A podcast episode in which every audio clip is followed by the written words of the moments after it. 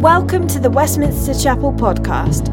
For more information and to support our mission to London and beyond, please visit westminsterchapel.org.uk.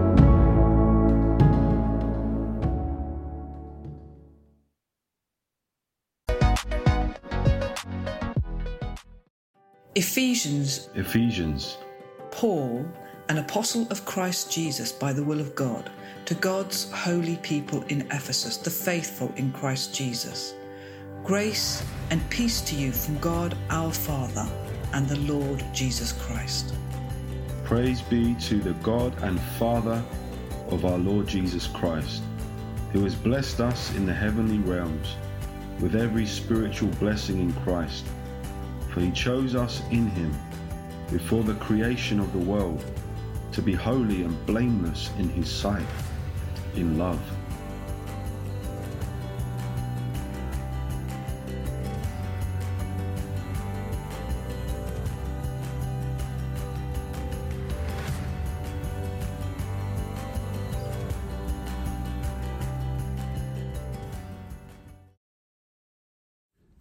face masks.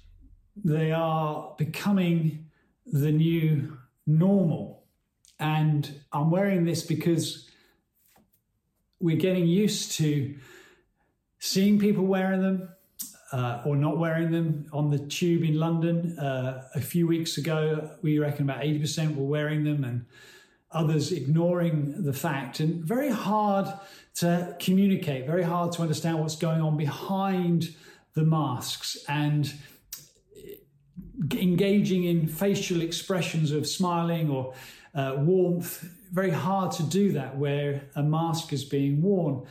And we are continuing in this exciting series called Unashamed because we are aware that it's not just a physical mask that we are talking about this morning. It is a mask that many people wear and Christians can wear to hide the truth of what they feel, of what's happened to them, uh, the way they look, the things that they've done or had things done to them. They cover it over in a mask they hope will be acceptable to the world around them. And uh, those feelings of shame affect the way in which we try and build relationships. We are covering over, we are uh, pretending that we are something that we aren't really. And we need to be able to understand what the Bible has to say about this. It has a lot to say about this so that we can live free from our shame and live in the light of God's glory, His love, His peace, His grace towards us, and not feel the need to pretend, to feel not wanting to cover up or cover over our past, but find that there's grace in it for our future. And I was very impressed with Howard as he began that this series last week, being so open about his own feelings of shame, wanting to give permission to all of us to be able to then express our feelings, the areas in our life that we have covered over and really don't want anyone to know about or even God to know about. But actually, God desperately wanting to remove our masks and bring us into His light and bring us into freedom. So, I guess for me, there are many areas when I look back at my life, and perhaps one of them might help you. It was my mock A levels, it was the multiple choice of physics, 50 questions where you had to choose A, B, C, D, or E. I was never good at multiple choices. And the result day came when the whole class was assembled and the teacher was going to read the exam results. And he began at the top with 98%. I remember the girl's name. Her name was Sonia Kennedy with 98%. He ran down the list, getting lower and lower to about 50%, and then concluded and closed the register. And then, with a very theatrical turning away, then turning back, he announces, I'm breaking all laws of probability with 2%, one question in 50 right. Is Guy Miller. Now, the class erupted in peals of laughter.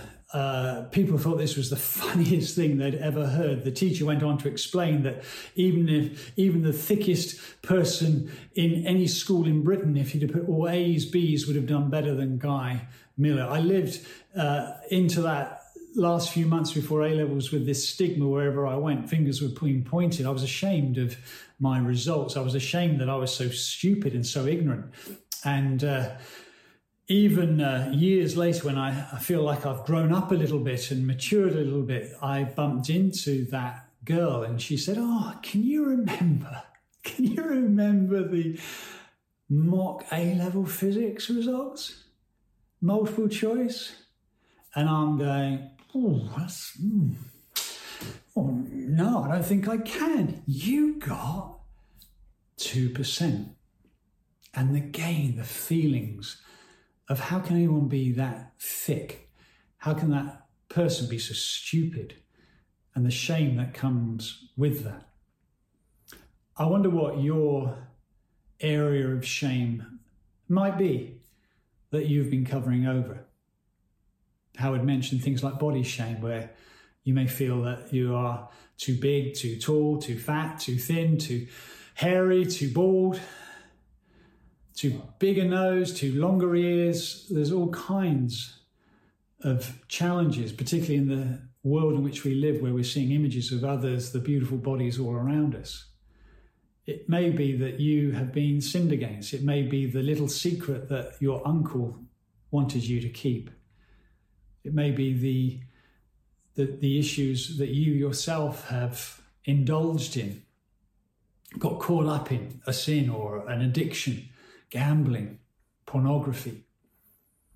Maybe it's a, an act, an act of real rebellion and stupidity, sleeping with someone, getting pregnant, having an abortion. There, are there are so many things that we do and feel shame about. They they they they, car- they carry in our lives that stigma, that sense of alienation, that sense of shame. And so I want to call this morning's message, as we look at the book of Ephesians, unwrapping the serpent's coils. And I encourage you, have your Bibles open to follow what I'm going to say. I'm going to be in Ephesians 1 and Ephesians 2. So let us look at the beginnings of shame, going right way back in time, back into our ancestry, back to our original uh, mum and dad. Ephesians 2, verses 1 says, As for you, this is Paul describing our pre Christian condition. You were dead in your transgressions and sins in which you used to live when you followed the ways of this world and of the ruler of the kingdom of the air, the Spirit who is now at work in those who are disobedient. All of us lived among them at one time, gratifying the cravings of our sinful natures and following its desires and thoughts. Like the rest, we were by nature objects of wrath. Paul goes right the way back to where it all went wrong, where the first venom was injected, as it were, with the first bite of a fruit, the venom of the snake was injected into our veins. It says in back in Genesis 3 when Satan, the serpent, tempted Adam and Eve, You will not surely die. Chapter 3, verse 4 The serpent said to the woman, For God knows when you eat of it, your eyes will be opened, and you will be like God, knowing good and evil. And it says then, They ate, and their eyes were opened, and they realized they were naked and they sewed fig leaves together and made coverings for themselves. And the man and his wife heard the sound of the Lord as he was walking in the garden in the cool of the day, and they hid from the Lord God among the trees of the garden. And the Lord God called to the man, Where are you? He said, I heard you in the garden, and I was afraid because I was naked, and so I hid. It's where the first shame comes into the Bible, into the story. We were created to know God, to be in relationship with God, to know His presence in the cool of the day, to enjoy co laboring with God in a, in, a, in a world's mission. And we were tempted, Adam and Eve tempted to become like gods themselves, taking of the forbidden fruit, that snake bite that began a process, immediate process of death and judgment onto the whole of the human race. Yes, God spoke grace, but death had entered the world and death was now coursing through our veins. We know with COVID 19 that we've been reminded that to be brought into proximity of this virus can mean death. It's reminded us all that we are mortal, that one in one people do die. I think it's something like a million people a week across the world die anyway. We are mortal. And we were described here by Paul as dead in our transgressions and sins. So, death in the Bible is mentioned in three sort of separate ways. There's the physical death that one in one people die, but here it's talking about a spiritual death. That in rebelling against God, that judgment brought a separation, a shame, a hiding away from the presence of God, a, a, a rejection of the loving rule of God. That means we live in this world where we are following the ways of this world and the ruler of the kingdom of the air, where we're at war with God. We're in spiritual death. We, we don't even know about the spiritual life of God, most of us. We, we live with our head down, following the, our evil desires, f- plunging ourselves into sin, allowing that judgment, that death to course through our veins and bring death into our eh, situations we, t- we touch. And then, of course, there is an uh, eternal death the Bible speaks about, where there is a finality for all of us, not just that we die, but that we then face judgment. And in that judgment, there will be the ju- justice of God to all of us. And there will be a separation or a death from the very loving presence of God for all eternity, where God finally validates our decision for my will be done over God's will. Shame's first bite. You know, we, we're longing for a vaccine. As a nation, we're hopeful that medicine will come up with something whereby that when we get COVID, we can be injected and we can be safe and we can live our lives back to normal. The story of the gospel is we don't need to live in shame and in separation from God.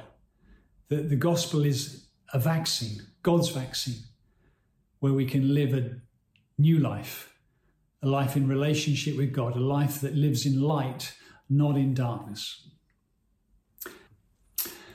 Let us look, secondly, at shame's strong coils. It talks in chapter 2, as the verses we've already read, the Spirit who is now at work in those who are disobedient.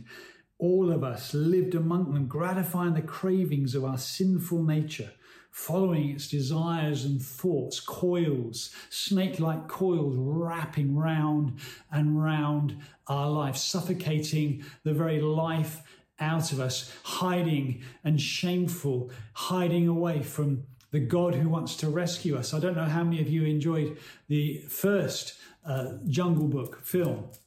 But you know, Mowgli meets the snake Kaa, and, and he begins his hypnotic eyes, trust in me. And, and, and, as he's speaking, as Mowgli's looking, the snake like coils are wrapping round and round to suffocate his very life. Paul says to the, the Christians, he's saying, that's what you used to be like. Remember the power of the serpent's coils. And we can easily identify with this in terms of our shame that materialism can get a hold, all the isms can get a hold of us. Materialism, snake like wraps its way around us, where we're embarrassed, to be honest, ashamed today to know just how much time, how much money, how much energy is spent on our outward appearance, another pair of shoes or another another good shirt to wear because we want to look good. We want to we know there's an emptiness inside, but we want to hide that with what we look at. Think of racism and how that has brought such shame. It doesn't matter who we are.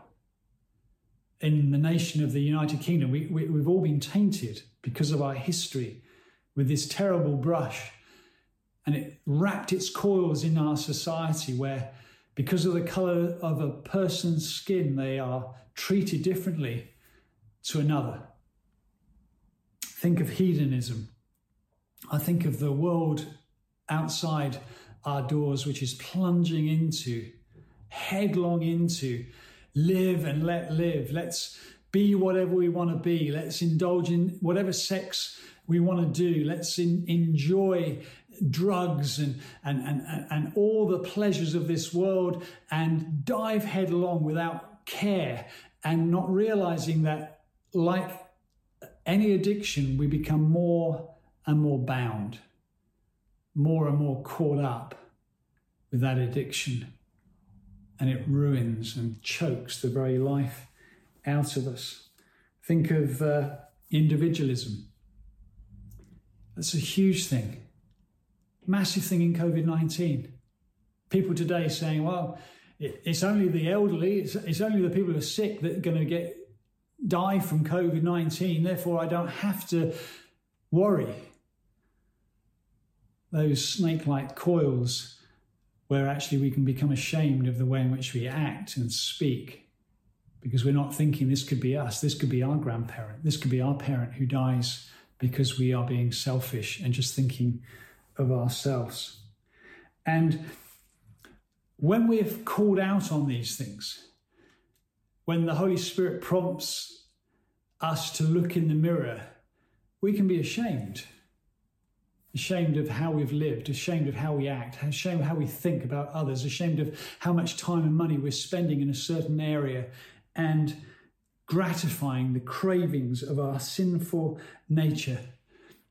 And as we come before God, then, as we come to church and as we start to worship, and the Holy Spirit acts, the irony is the snake, the serpent, is called the accuser of the brethren, and he stands and he accuses. Do you know that your child God is plunging into this? Do you know that your child God is, is indulging in that? Do you know how much time he is giving to that? The accuser of the brethren, Revelations 12, verse 10.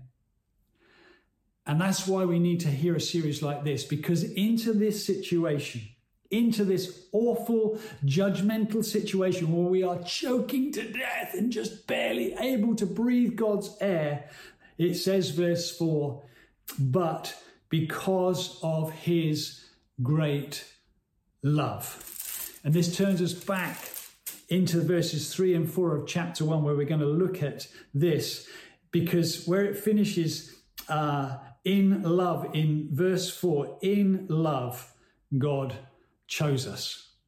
And so the third area we're going to look at now is shame's slayer.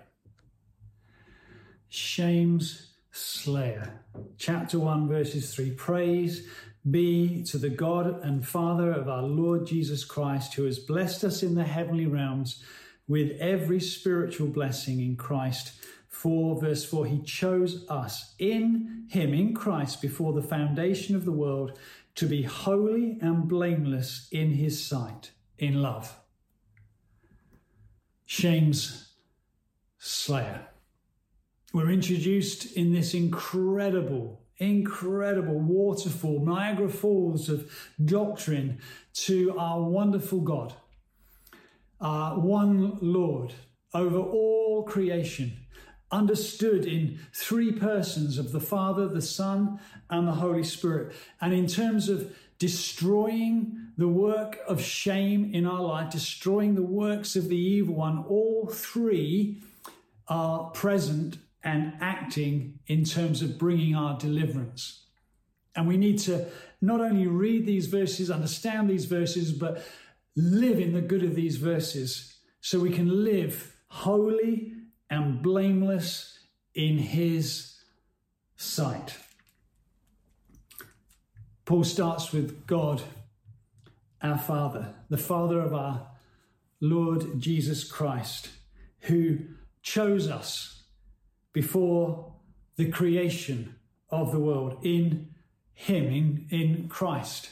So the first doctrine we need just to understand is that before the first star lit up the sky, before the first buttercup burst forth on the earth, before the first uh, ocean dolphin swam in the, in the sea, billions, years and years into eternity past as the Father, the Son, and the Holy Spirit together in eternal counsel, in eternal love, in eternal joy, spoke of creation, spoke of the future, they chose you. If you're a Christian this morning, you are not a mistake. You're not someone who lives under the circumstance. You're not some little worm that God is not interested in. You were chosen before the foundation or creation of the world. And you were chosen in Him, in Christ, that you would have every spiritual blessing that Christ has that you would have. You are chosen to inherit all that. You are chosen not to live hidden behind a mask, hidden with your sin, hidden pretending you're a good Christian. You are chosen to be holy and blameless because of Christ, because of Christ's finished work. And I want you just to any picture is only as limit, only only fairly limited. But let me just put paint a picture for you in terms of coming into freedom this morning. I want you to imagine a courtroom, and I want you to imagine you are in that courtroom, and I want you to imagine the accuser of the brethren is in that courtroom. Satan himself, the accuser, is standing before a holy judge, the Father in heaven, and he is pointing the finger, and he is listening, he is videoing, he has got records, he has got eyewitnesses who are standing and saying, "On this day." Guy did this. He, he spent hours doing that. There is no way out. There's no excuse I can bring. I am standing before a God who is holy, and I know that God must act with righteousness. And I am by nature, in my sinful nature, an object of wrath. If you look at the Old Testament, you're aware there was this thing called the Ark of the Covenant. And in the Ark of the Covenant, there were the Ten Commandments of stone that were in that. And this is the, the, the, the, seat or the foundation of, of, of, of the throne of God. He must act with righteousness, he must act with justice towards sin. But over that Ten Commandments, over that stone, over that box, was a seat. It was called the mercy seat. Once a year, the high priest would come, and on that mercy seat, he would shed the blood of an animal. And that animal and that work of atonement, of putting mankind fallen in relationship to God, was brought by the high priest. And if we turn in our Bibles to Hebrews, and uh, read in Hebrews chapter 10. It says this in 10 verse 4 It's impossible for the blood of bulls and goats to take away sin. And it carries on in verse 9. Jesus said, Here I am, and come to do your will. And by that will, we have been made holy through the sacrifice of the body of Jesus Christ once and for all. So back to the courtroom. And there we stand condemned, and into the courtroom comes Jesus Christ. And Jesus Christ comes before the Father, comes and understanding our sin, pleads our case. He pours his blood, as it were, on the mercy seat, the innocent perfect Lamb of God who was slain for the world. He stands before a righteous judge and he makes intercession, atonement, so that we could be made one with God. Not just sins forgiven, but his righteousness, every spiritual blessing in Christ, everything that Christ has won is given to us in that moment of faith and obedience to him. In that moment where we give up our sin and turn our lives to him, at, at that moment, we are made one with Christ, in Christ. And that's why Paul, again and again in Ephesians, in Christ. We need to understand who we are in the beloved, in Christ. And it's the Holy Spirit that takes these words of mine, the words of preachers, the words of scripture, and brings them to life. It says in verse 13 of chapter 1 You were included in Christ when you heard the word of truth, the gospel of your salvation, and having believed, you were marked in him with a seal, the promised Holy Spirit, the third person of the tr- Trinity, who is a deposit guaranteeing our inheritance until the redemption of those who are in God's possession to the praise of his glory.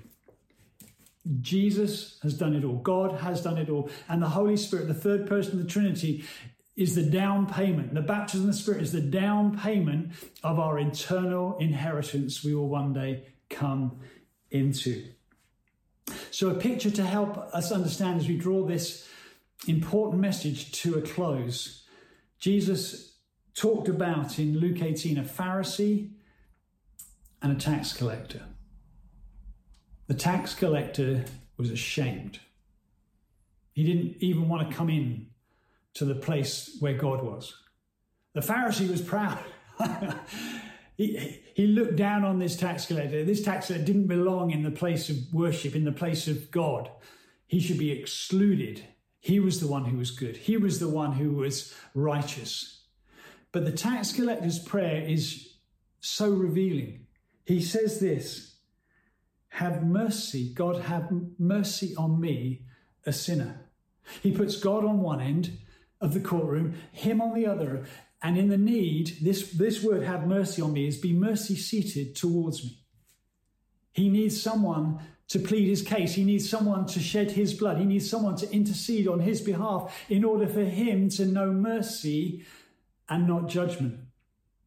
And we know that James talks about that mercy triumphs over judgment. Our God is a just judge, but mercy will always triumph over judgment. Colossians 2:15 says this, and having disarmed the powers and authorities, he made a public spectacle of them, triumphing over them by the cross. As Christ comes into that courtroom, he throws down Satan, he throws down the accuser of the brethren, he forgives us, he clothes us, he empowers us by his spirit in order to live a life pleasing to God, which is holy and blameless, to live in the light as he is in the light. This is why we mustn't be ashamed. This is why we mustn't put on masks. We mustn't hide away this morning as you're hearing this. Whatever you feel is something you could never ever talk about, never bring into the light. You need to bring into the light because God knows already. And God's grace is there already. And God's mercy wants to embrace you this morning and, and hug you and tell you He has done it all. So let me conclude. How do we respond this morning? Please don't hide away. There's mercy for all of us this morning. Don't put on a mask. Yes, you're going to wear a mask as you travel on a train or a bus or go into a shop this week, but don't put on a mask when you come to church. Let's not put on masks when we come to Westminster Chapel. Let's not try and pretend we are anything other than what God has made us, which is His children. And let us be transformed by the Spirit this morning. Let us turn from sin, confess our sin, bring our shame into the open, and know the covering that God prepares for us in Christ. Let me finish by reading these verses in 2 Corinthians chapter 3, verse 17. Now, the Lord is the Spirit, and where the Spirit of the Lord is, there is freedom. God wants you to be free. God wants me to be free. If we don't bring things to the light, the coils of sin and shame ensnare and enlock, and they get tighter and tighter the longer we don't confess them. And verse 18, and if we who with unveiled faces, unmasked faces, taking our masks off, all reflect the Lord's glory, are being transformed into his likeness with ever increasing glory, which comes from the Lord, who is the Spirit. It's masks off time. We, we, we, are un- we can be unashamed. We can live with each other with all the problems and all the faults and all the peculiarities and failures that we have lived with and had to put up with, and we can live in the light as He is in the light, unashamed, because we are being transformed into His likeness. May God bless you as you put this word into practice.